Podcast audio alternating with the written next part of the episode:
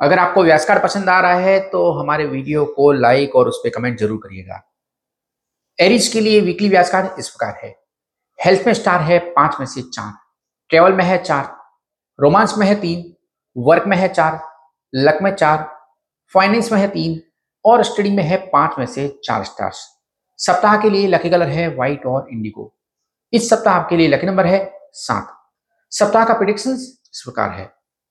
आपकी जन्म कुंडली पर चंद्रमा और गुरु का प्रभाव पॉजिटिव है। हेल्थ में इस सप्ताह बेहतर होगा। ट्रेवल के लिए बेहतर दिन है। वर्किंग पीपल के लिए अच्छी खबर है। हालाँकि पार्टनर के साथ कुछ मिसअंडरस्टैंडिंग पॉसिबल है, लेकिन सब ठीक है और चिंता की कोई बात नहीं है। इस वीक आप कोई डिसीज़न ले सकते हैं। स्टूडेंट्स के लिए बेहतर वीक है।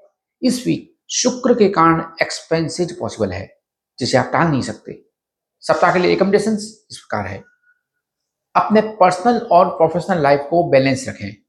अपने पार्टनर की फीलिंग्स का ख्याल रखें और ज़रूरत पड़ने पर उनके साथ कॉम्प्रोमाइज करें।